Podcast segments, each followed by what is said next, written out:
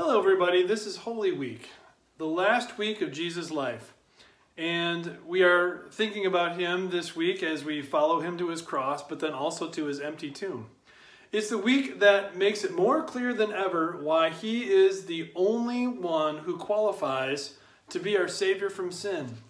It's because he's the only one who has lived a perfect life every minute of every day, nothing but loving in his thoughts, nothing but loving with his words, even when tough love was needed, nothing but loving with his actions. Never me first, always others first, giving glory to God first.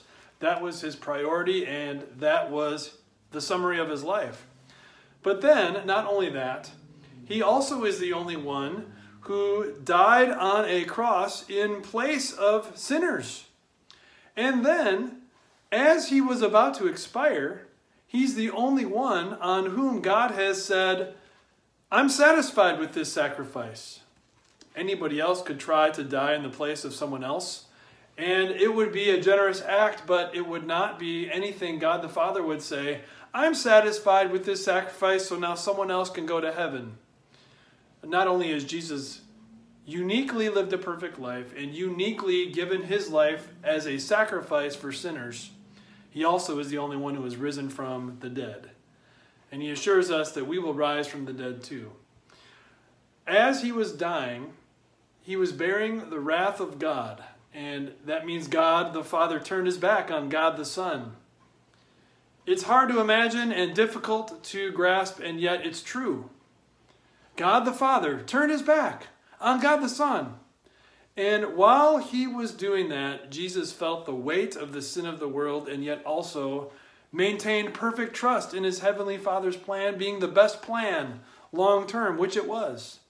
Here are some verses from Psalm 22, written a thousand years before Jesus died on the cross, describing the anguish over God's wrath that he was suffering, especially the part where he was being abandoned by God, but then also the trust that he had in God the Father, even while being abandoned by him, that this plan was the best and that he could glorify him through it.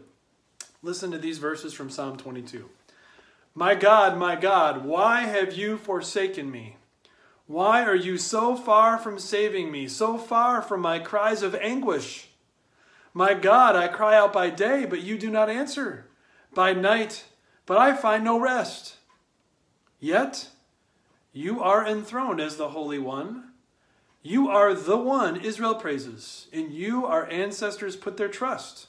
They trusted and you delivered them. To you they cried out and were saved. In you they trusted and were not put to shame. Even while Jesus was being forsaken by God on the cross because he had transferred to himself all the sin of the world, he still was relying on God the Father and his long history of delivering people from trouble. He said, In you our ancestors put their trust. They trusted and you delivered them. To you they cried out and were saved. In you they trusted and were not put to shame. Jesus was not put to shame as he trusted his heavenly Father, even though it meant giving up his life and death. We also are never put to shame when we trust our heavenly Father either. So think about that this Holy Week that God is looking out for us, and that because He took out His wrath over our sin on Jesus, He will not take out His wrath over our sin on, on us. Live in Him, trust Him, repent of your sin, and let Jesus have it all. Because the one who trusts in Him is never put to shame.